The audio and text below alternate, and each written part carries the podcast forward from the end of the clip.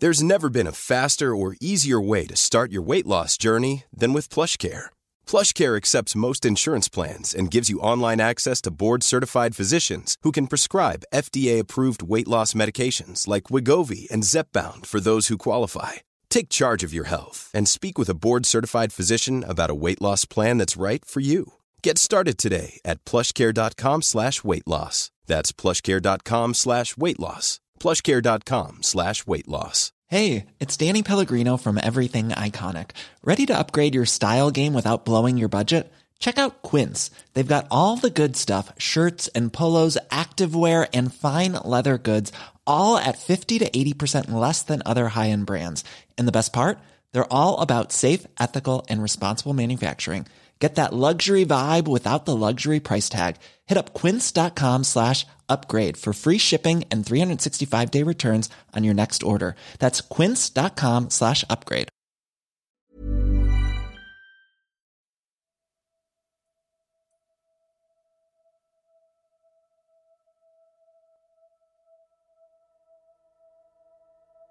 The origins of the word Ripper are uncertain, as although its first recorded use was in the year 1615 to describe a primitive cutting tool used by tanners, curriers, and leather workers to rip and tear apart cowhide. By the late 1800s, in London's East End, the word ripper had re entered the modern parlance with a much darker and deadlier meaning, denoting a murderer who takes great pleasure in the slashing and tearing of his victim's flesh. As around the impoverished streets of Whitechapel, a maniac stalked the city's sex workers. And as gripping as the story of Jack the Ripper is, even today, no one knows his name, his face, his age, his description, his motivation, his method, the exact span of his murders, which victims he killed, or even if he actually existed at all. Since then, the term Ripper has only been adopted by the press to describe three British serial killers or spree killers during their reign of terror Jack the Ripper, the Yorkshire Ripper, and a maniac so terrifying, so fascinating, and yet so unassuming that during the dark of the Blitz of World War II, across London's West End, and over just five days, he would brutally attack six women with escalating levels of sadism and violence. With much of the evidence suppressed by the government and the press, for fear of unsettling a weak morale in London during the fear of the early 1940s, the true story of the West End's very own Ripper has long been lost, rehashed, and retold in a rambling mix of confusingly short fragments. But after eight months of intensive research, using all the original declassified police investigation files, military records, and court transcripts of the case, the puzzle is now complete. And what follows over the next few weeks is a definitive history of one of Britain's deadliest, strangest, and long forgotten spree killers. My name is Michael. I am your tour guide. This is Murder Mile. And I present to you part one of the full, true, and untold story of the Blackout Ripper.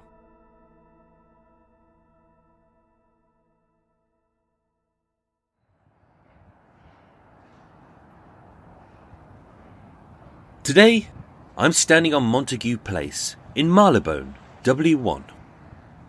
A picturesque upper class enclave hidden from the hustle and bustle of city life. Just three streets north of Oxford Street, four streets south of Baker Street, one street east of Edgware Road, and with Soho, two tube stops to the west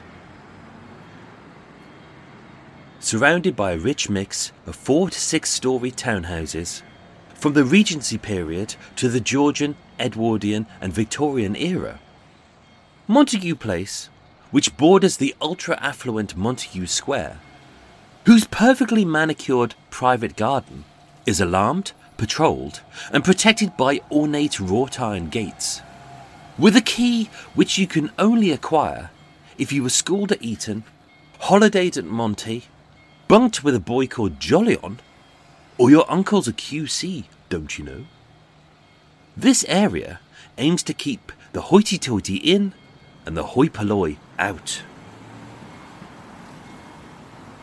And with no beggars, no buskers, and no boozers pebble dashing its pristine paths with steamy great clumps of working class puke, what you're left with are rows of half empty houses, full of cocks with cooks, Burkes with butlers, drips with drivers, fannies with nannies, and posh pricks protected by private security, who are less likely to be robbed and more likely to be slapped, as they're manhandled back to manchild mansions, being too posh to scream, too British to cry, and incapable of cacking their pants, having been born with a fine selection of silver cutlery poking out of their poo pipes.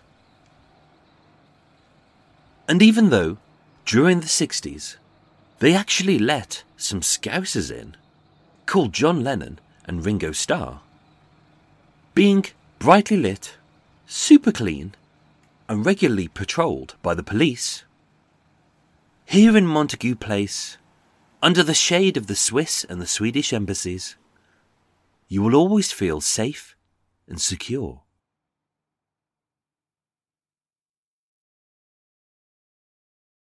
But appearances can be deceptive. As it was here, in the calm of Montagu Place, on the cold winter's night of Sunday, the 8th of February, 1942, that a lone woman called Evelyn Hamilton was murdered. No one heard her scream, no one saw her struggle, and no one came to help. London's West End was about to be gripped by five nights of absolute terror, where no woman was safe, as a serial sexual sadist stalked the city streets with murderous intent. And he was known as the Blackout Ripper.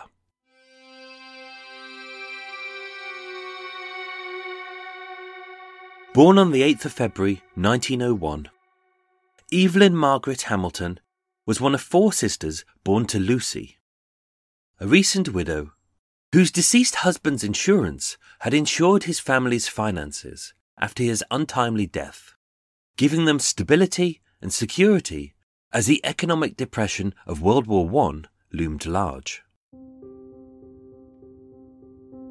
Raised in the idyllic tranquility of the semi rural village of Ryton in Tyne and Wear, in the northeast of England, Far from the industrial sprawl and smog of the Newcastle mills and the Sunderland shipyards, Evelyn's upbringing was the epitome of picture perfect. Surrounded by fresh fruit, clean air, long walks, and no crime. And being a progressive woman in an era where the best a young girl could aspire to be was as a machinist, a maid, or married off, Lucy enrolled her four daughters in the best schools. Having studied at Skerry's College in Newcastle and the prestigious medical school at the University of Edinburgh, by 1923, 22 year old Evelyn graduated with a diploma in chemistry and pharmacology. Having qualified as a chemist and a druggist, over the next 18 years, she focused on sharpening her skills, climbing the career ladder, and seeing more of the country. As she moved from job to job in Loughborough, Leicestershire, Surrey, London, and later in Essex. By November 1941, with the economic ravages of World War II having started to bite and rationing in full swing, Evelyn had secured herself a position as manager and pharmacist in the respected high street store of Yardley's Chemists at number 9 Market Place in the market town of Romford in Essex. And as qualified as she was for the job, three months later, she would be gone.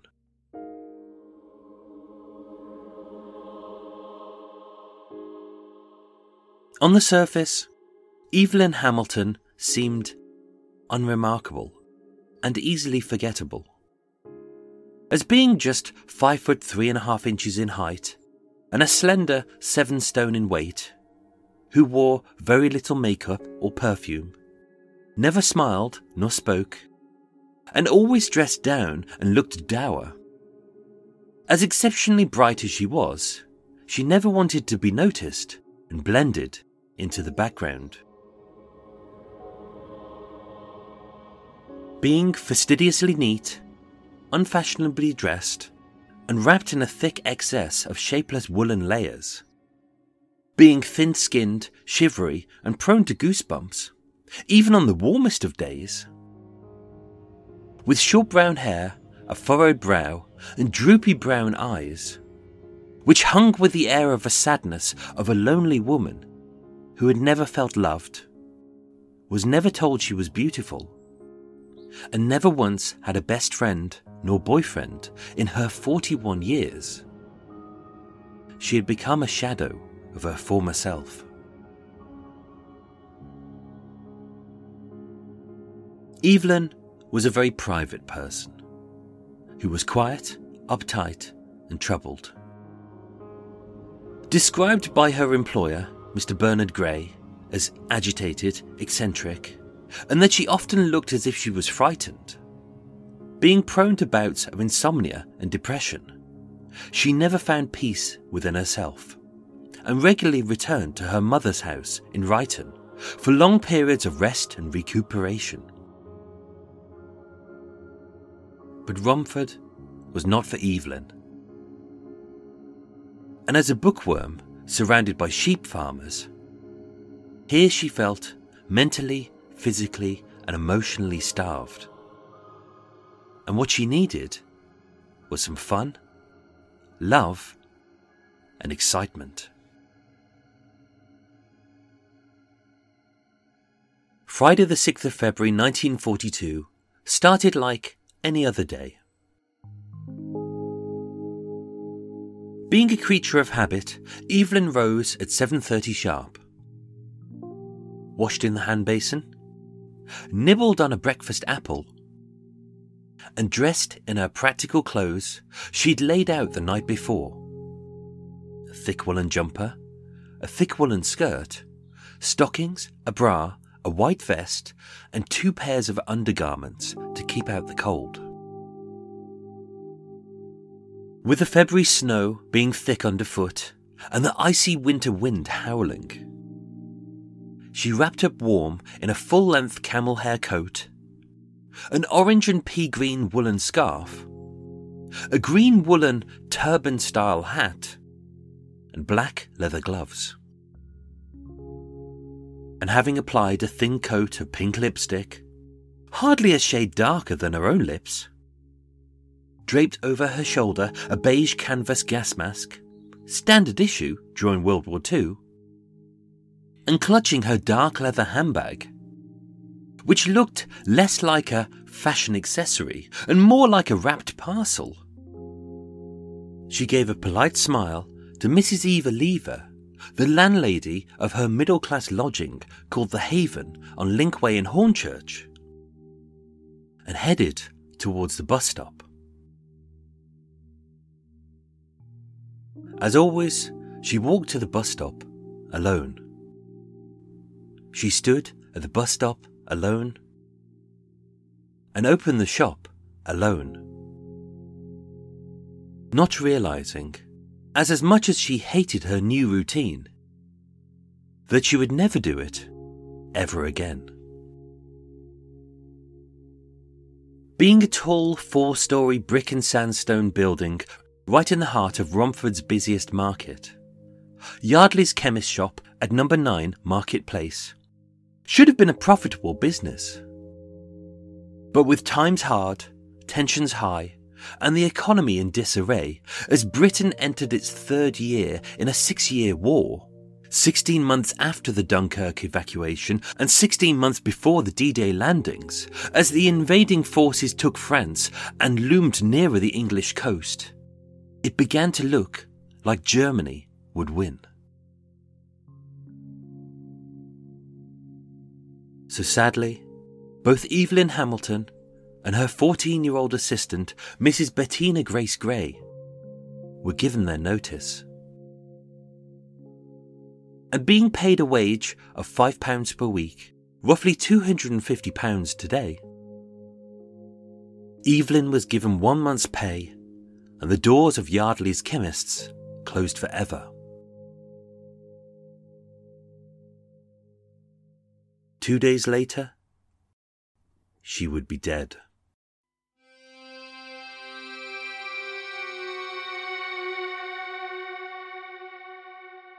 On the morning of Sunday the 8th of February 1942, Evelyn rose at 7:30 sharp, lying alone in a single bed, in a drab little rented room.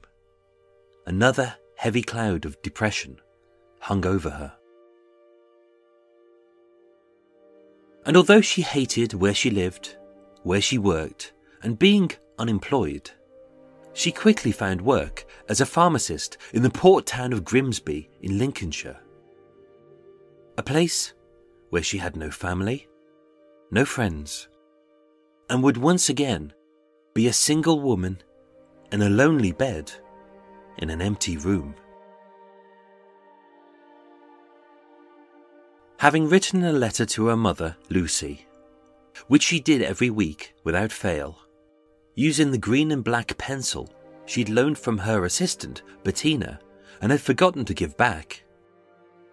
Evelyn added a few pounds of her £20 severance pay to help her doting mother in her old age and then proceeded to pack.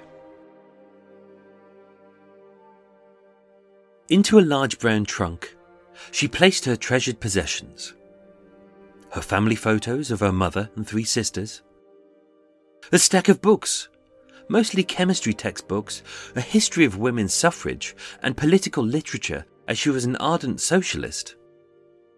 And her practical clothes, all of which were neatly washed, ironed, and etched with the laundry mark E2474. Into a medium sized overnight bag, she placed a toothbrush, a hairbrush, a book, and a change of clothes.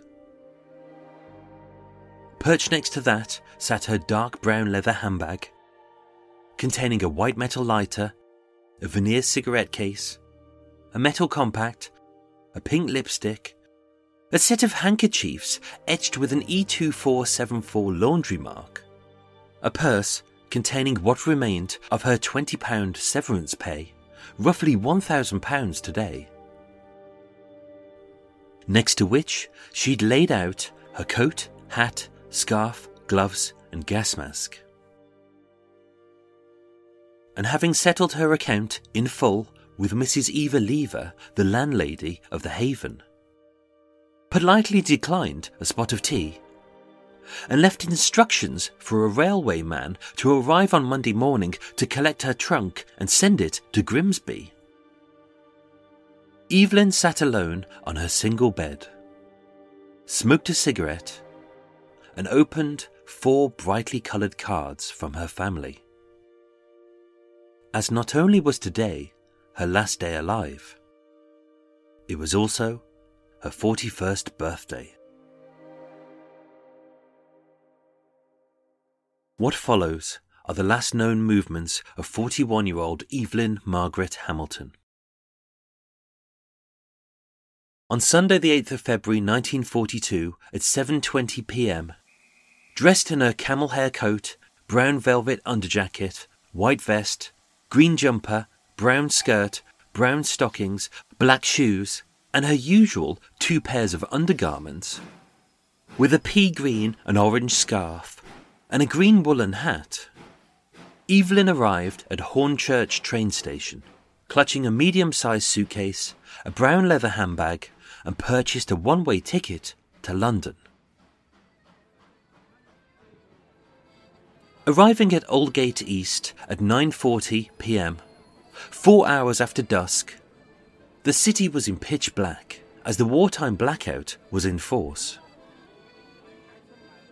And with all the streetlights dimmed, doors closed, curtains shut, and vehicle headlights reduced to mere slits to obscure the urban sprawl from the German bombers above.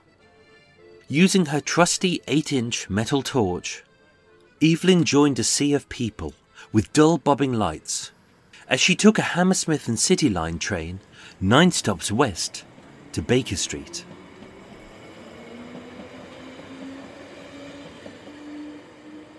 With heavy winter snow crunching underfoot and an icy wind blowing in from Siberia, although she had barely a fifth of a mile further to go, Evelyn hailed a black cab and was driven by Abraham Israel Ash to the Three Arts Club at number 76 Gloucester Place.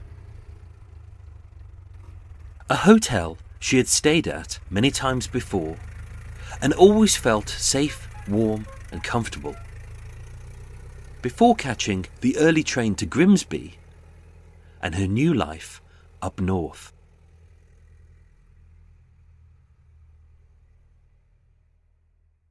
The time was 10:15 p.m. And so far, nothing out of the ordinary had happened.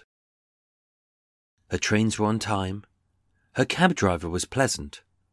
She hadn't been shortchanged, swindled, followed, accosted, or abused. And like many other ordinary people living in a sprawling metropolis like London, with no debts, drink, or drug issues, and no enemies whatsoever. She was an entirely unlikely person to ever be murdered. Evelyn was just a shy, nervous lady, going about her business and not being a bother to anyone. With half a crown covering the taxi fare and Abraham's tip for carrying her suitcase up the Three Arts Club stairs, Evelyn checked into a single room for one night and didn't unpack. Instead, feeling a little peckish, having politely declined her former landlady's kind offer of a spot of tea, Evelyn asked Mrs. Kathleen Rosa Jones, manageress of the Three Arts Club, if food was still being served.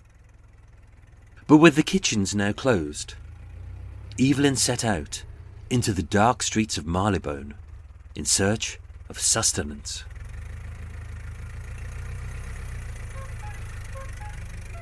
The time was 10:50 p.m.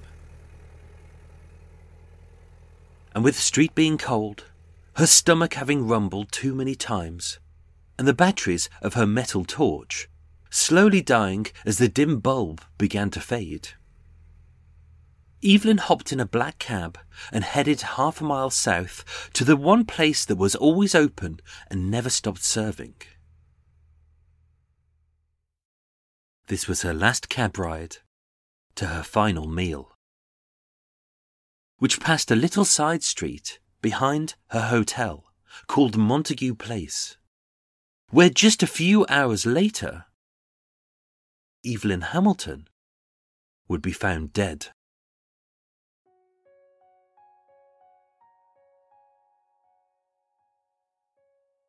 The cab ride should have taken little more than five minutes.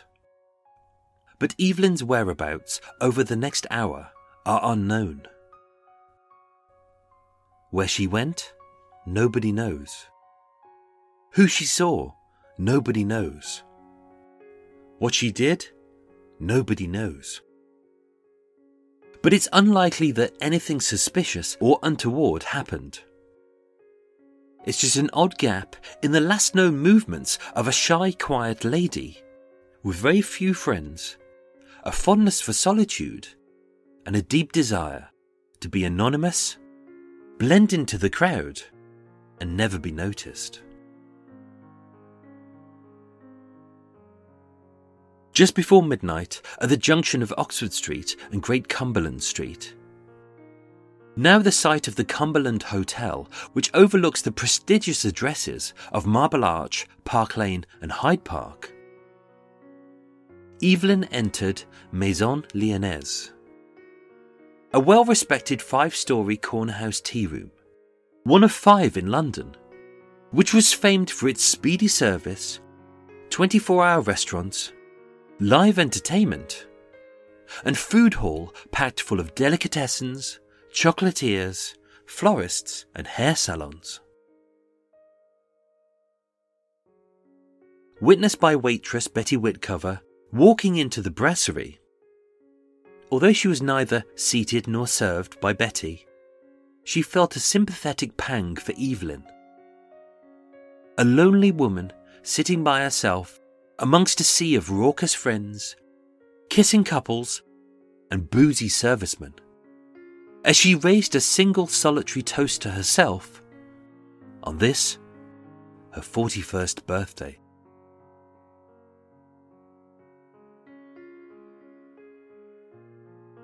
According to her autopsy, her final meal was a small glass of white wine, two slices of wholemeal bread, and a main course, mostly consisting of beetroot.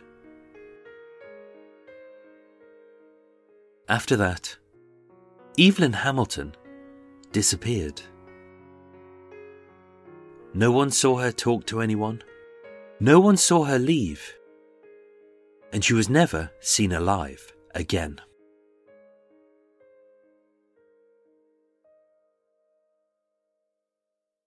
On the following morning of Monday the 9th of February 1942 at 8:40 a.m. Local Paddington plumber Harold Batchelor and his mate William Baldwin were walking to their first job of the day. The cold air caused their cheeks to flush. The biting wind made their noses sniffle.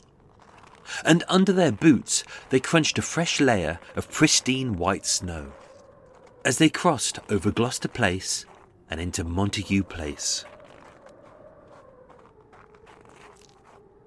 On the left hand side of Montagu Place, positioned half on the pavement, half on the road, and built in a neat little line, were three surface air raid shelters, one of thousands which dotted the city.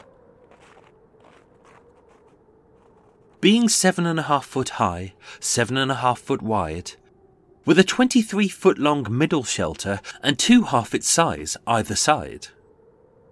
Although these three oblong blocks, made of 14 inch brick, 1 foot thick reinforced concrete roofs, and covered with 20 kilo sandbags, wouldn't protect its terrified occupants from a direct hit. One year earlier, it had saved over 100 residents from certain death having shielded them from the blast wave, shrapnel, and falling debris of a Nazi bomb. So in Montagu Place, these air raid shelters were a place of safety. Last night, though, there wasn't an air raid. No German bombers had flown by, and no bombs were dropped. So, apart from the occasional homeless man or kissing couple, the shelters would be empty.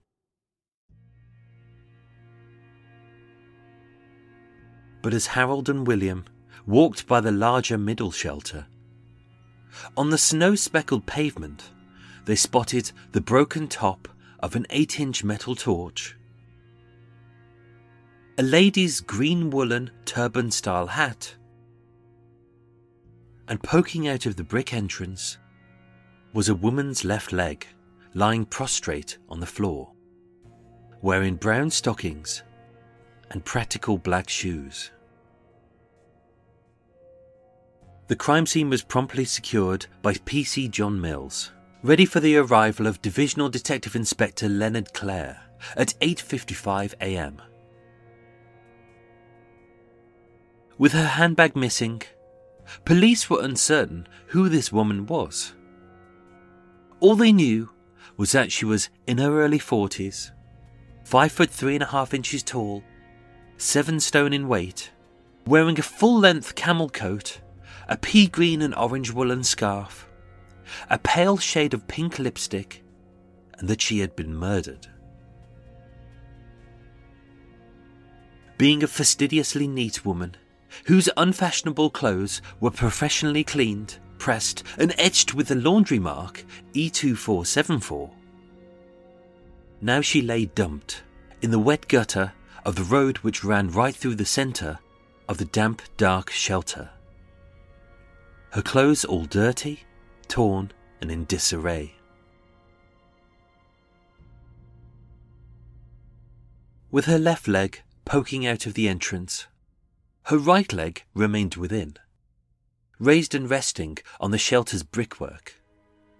Her practical black shoes badly scraped and scuffed. Under her brown stockings lay fragments of brick mortar, which had broken away from the wall. As in a desperate fight for her life, she had fought back, as a violent struggle took place. Denying her any hint of modesty, her calf length brown skirt had been pulled up to her hips. Her torn bloomers and ripped knickers pulled down to her knees, her legs spread wide, and the genitals of a deeply private woman exposed for all to see.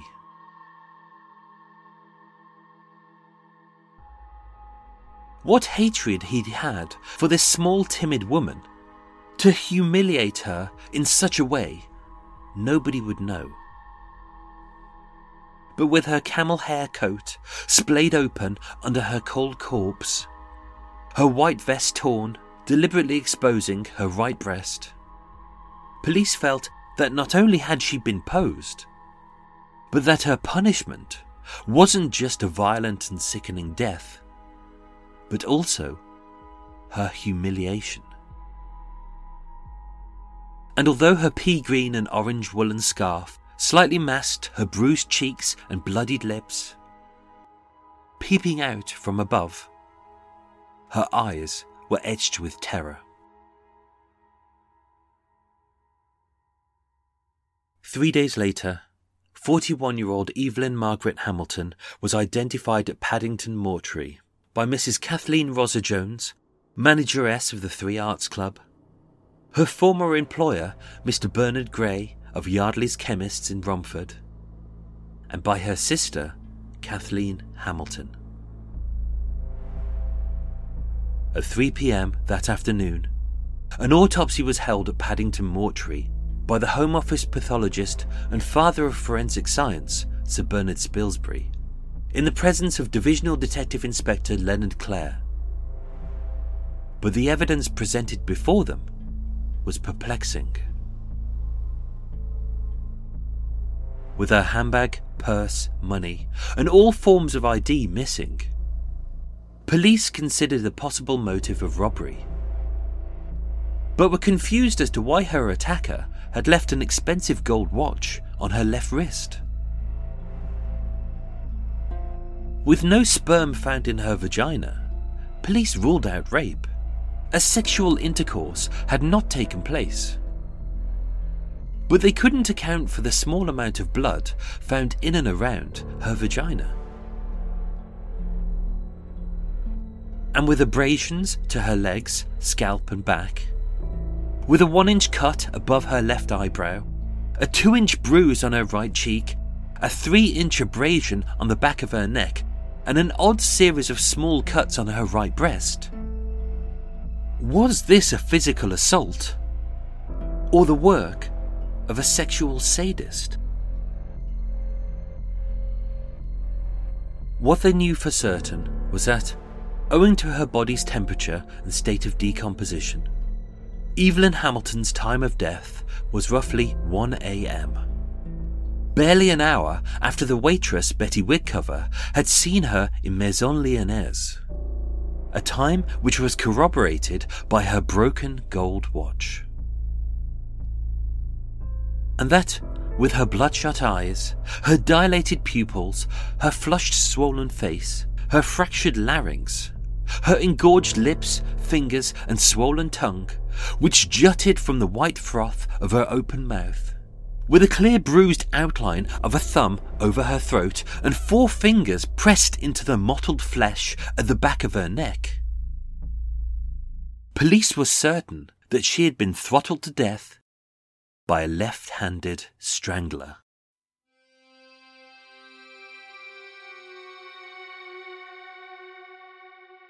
But sadly, that's where the investigation into the murder of Evelyn Hamilton stalled.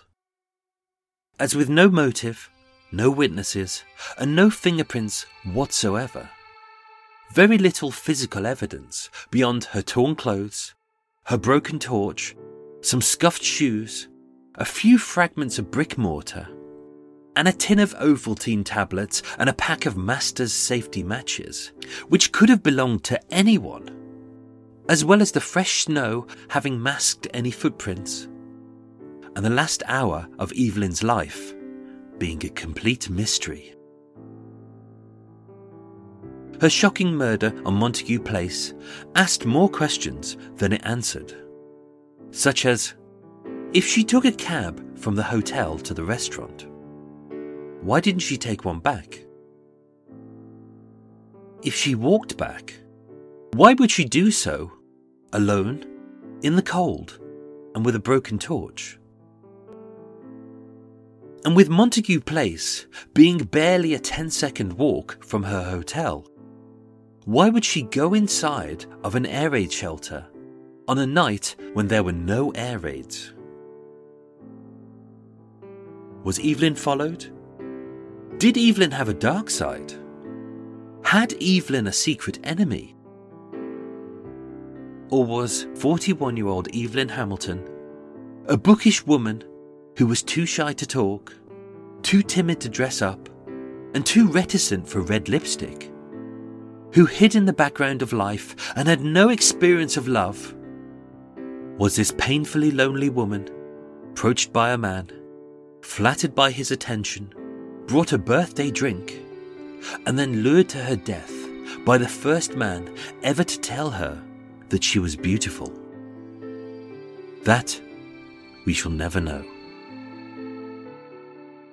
Her murder would have remained unsolved but during that terrifying week in February 1942, across the dark lit, bombed out streets of London's West End, as the petrified people scurried in the darkness for fear of being murdered by the German bombers which loomed above, a sexual sadist stalked the city streets. Evelyn Hamilton was the first victim, but she wouldn't be the last of the Blackout Ripper.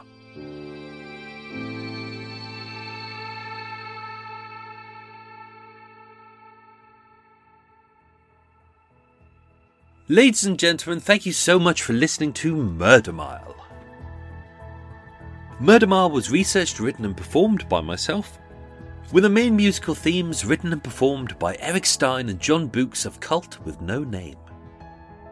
Next week's episode is part two of our series into the Blackout Ripper. Thank you for listening and sleep well.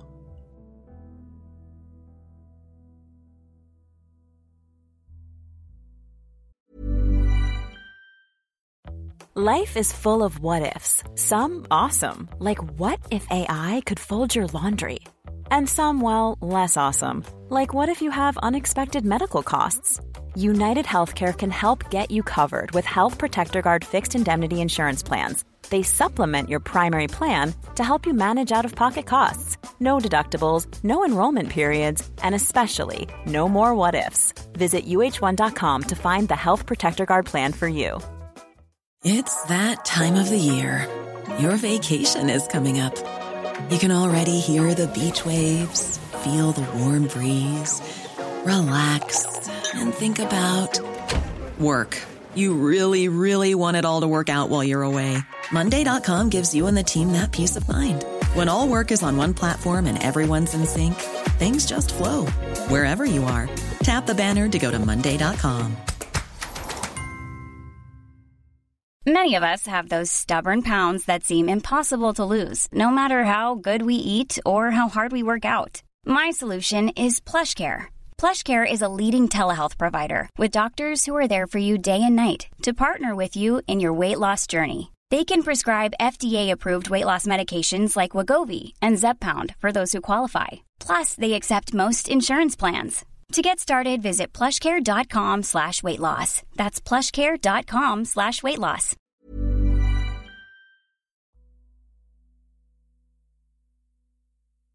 Hello? Hello? Hello? Hello, my friends. Welcome to Extra Mile. This is the special part of the episode, uh, which is entirely unscripted. Um, there's no music, there's no sound effects. This is just a special part for those of you who stayed to the end. And what I do is I give you an insight into the case that we've just discussed. Blackout Ripper. Um, this has been a case that I've known about for about the past three or four years. I do it. I do a small section of it on the Murder Mile Walk that I do every week. Um, but it's always been an interesting one for me because there's very, what's out there at the moment if you read about it in books, you might have seen a small amount of it on TV. Uh, there's not very much information. Um, and what is out there is often incorrect. It's slightly fudged as well because people don't go back to the original source documents. A lot of people don't realize that in the National Archives are the original police investigation files and they're huge. Uh, I, I waded through 1600 pages of witness statements, autopsy reports, uh, just descriptions of everything. Oh God, it was, it, for me it was fantastic, but it did. It took seven or eight months of really thorough research, uh, and it's in no discernible order. Literally, you get the file and you start reading. And for me, it's fantastic uh, because nobody has sat down and said, This is what I think, and these are the facts to back this up. You literally start at the front with the fir- first page, you read every single document, and at the end, you start going, Right, let's piece the story together. Um, now, Ma- uh, Evelyn Margaret Hamilton, um, she appears on the tour very briefly. Um, but by the time I was doing the tour, there wasn't really a lot of information about her. I didn't know her middle name. Uh, I just about knew her age. Um, I knew that she was a pharmacist, and that was about it. I, so even like some of the details I had were wrong back then. They said someone had said uh, in one of the the articles I'd read, they said she was a pharmacist in Holborn, which is entirely wrong. Uh, they got the amount of money in her purse wrong. They got her age wrong. They got her, her her height wrong. I mean, it's all details like that. So going back to these original files were fantastic because I didn't know anything about her life at all. I just, I had a picture of her and that was pretty much it.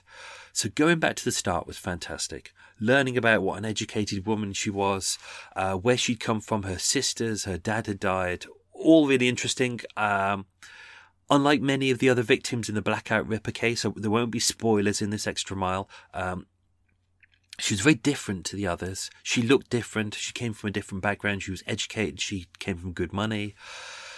Um, and to learn about her life, about her depression, about her insomnia, you know, about her, her, struggles and how lonely she was. She was a very lonely woman. I, you know, just like Ginger Ray, episodes eight and nine, where you know, really lovely uh, lady who was a prostitute, uh, loved by everyone, really gregarious and good fun and caring.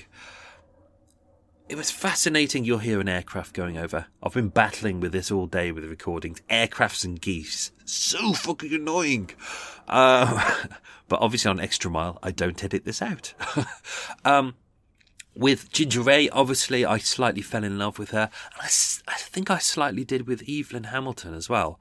I think it, it was real sympathy for her because she was quite a sad woman, lived a very lonely life, uh, and quite a sad way to go. Do you know? If we look at all the other cases, you look at, say for example, let's look at the let's look at the fact that Evelyn Hamilton died inside that air raid shelter, ten literally ten seconds from her her hotel. Um, if you go onto any of my social media accounts, you will now see a video that goes with this I will show you a video of how close where the air raid shelters were and the hotel was. I'm not joking when I say it's 10, it's 10 seconds, if that. So she shouldn't have been in an air raid shelter on a night when there were no air raids. But if, if you think about why I've deliberately, in this case, gone into a lot of details about her life, if you think about uh, prostitutes like episode 4, Dutch Leah, she was a prostitute. So why would she have gone into an air raid shelter? She's a prostitute. She needed a place to have sex with people. That's where she would go. Same with Margaret Cook. If you remember that episode from episode 13, uh, she didn't have a flat nearby like uh, Ginger Ray did. So she would find places to have sex with clients. Sometimes in air raid shelters, sometimes sometimes in bunkers, sometimes you know wherever she could she could find a place. So that would be a reason why a prostitute would be in there. But with Margaret Hamilton, it doesn't make sense that she would be there at all. Really, uh, um, Sebastiano Magnanini, if you think about that episode, a couple of uh, episode 21, he was a drug addict. He didn't want to do drugs on the street. He needed a place to do it. If if this was World War II, you would probably find a drug addict like him have, doing their drugs in a place like that. But Evelyn Hamilton didn't do drugs. She wasn't an alcoholic. She wasn't a prostitute. She didn't have enemies. She was just a very lonely woman trying to hide from society, uh, trying to, uh, you know, she didn't want to be seen. She wanted to, to, to be hidden away into the background. So it doesn't make sense of why she ended up there. Now, in this episode, I deliberately go into a lot of details about her early life and what she's like as a person to lead you into that world about why did she end up in that place.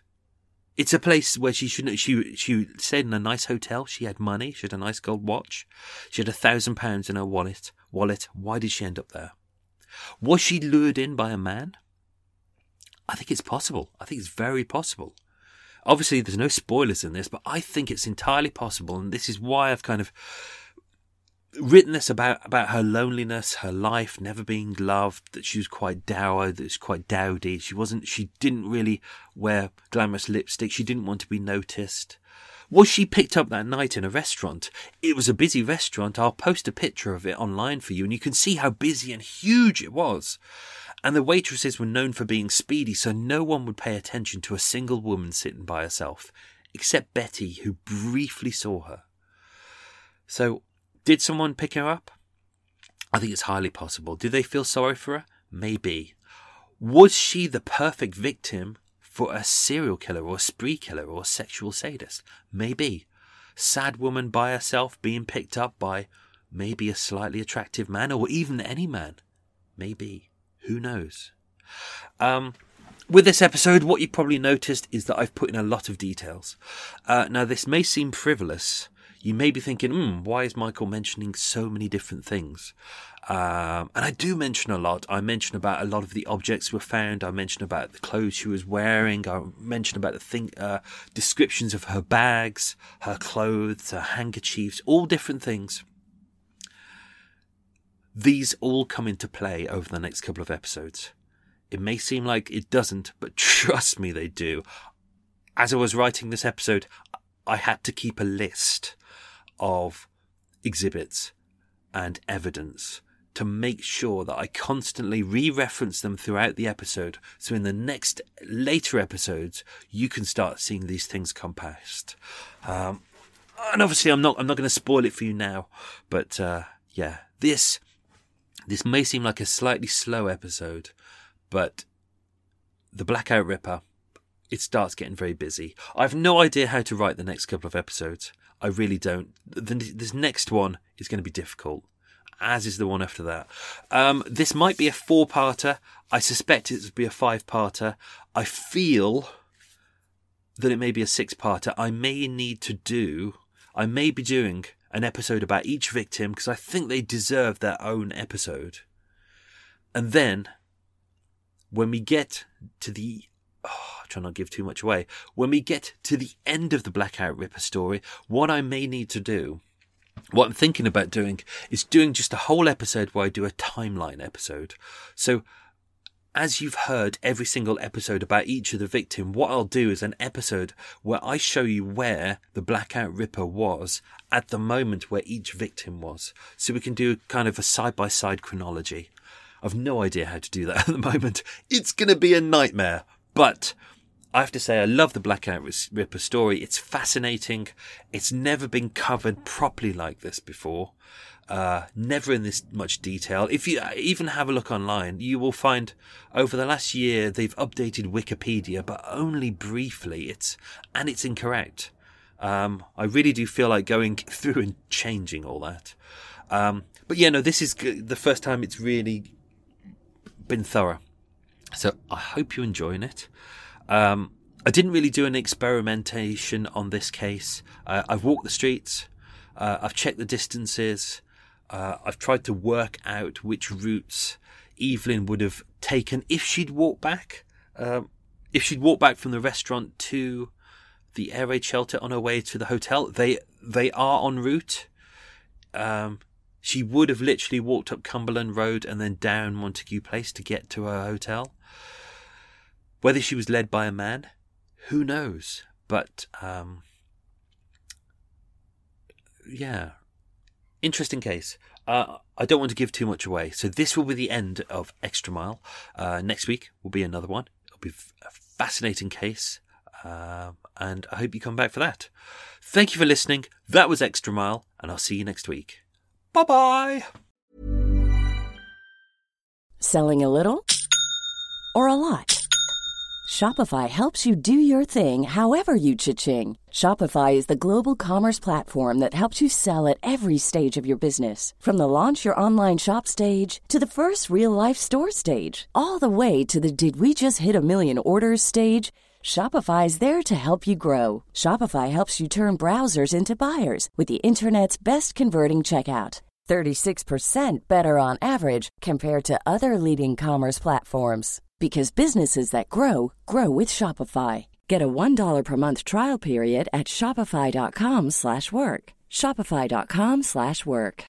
If you're looking for plump lips that last, you need to know about Juvederm lip fillers. With Juvederm Volbella XC and Juvederm Ultra XC, your lip look, whether it's subtle or bold, can last up to one full year with optimal treatment and no additional maintenance. Find a licensed specialist and see if it's right for you at juvederm.com today. That's J U V E D E R M.com. Add fullness to lips in adults over 21 with Juvederm Volbella XC or Juvederm Ultra XC. Do not use if you have severe allergies or a history of severe allergic reactions, or if you're allergic to lidocaine or the proteins used in Juvederm. Tell your doctor if you have a history of scarring or taking medicines that decrease the body's immune response or that can prolong bleeding. Common side effects include injection site redness, swelling, pain, tenderness, firmness, lumps, bumps, bruising, discoloration, or itching. As with all fillers, there's a rare risk of unintentional injection into a blood vessel, which can cause vision abnormalities, blindness, stroke, temporary scabs, or scarring. For full important safety information, visit juvederm.com.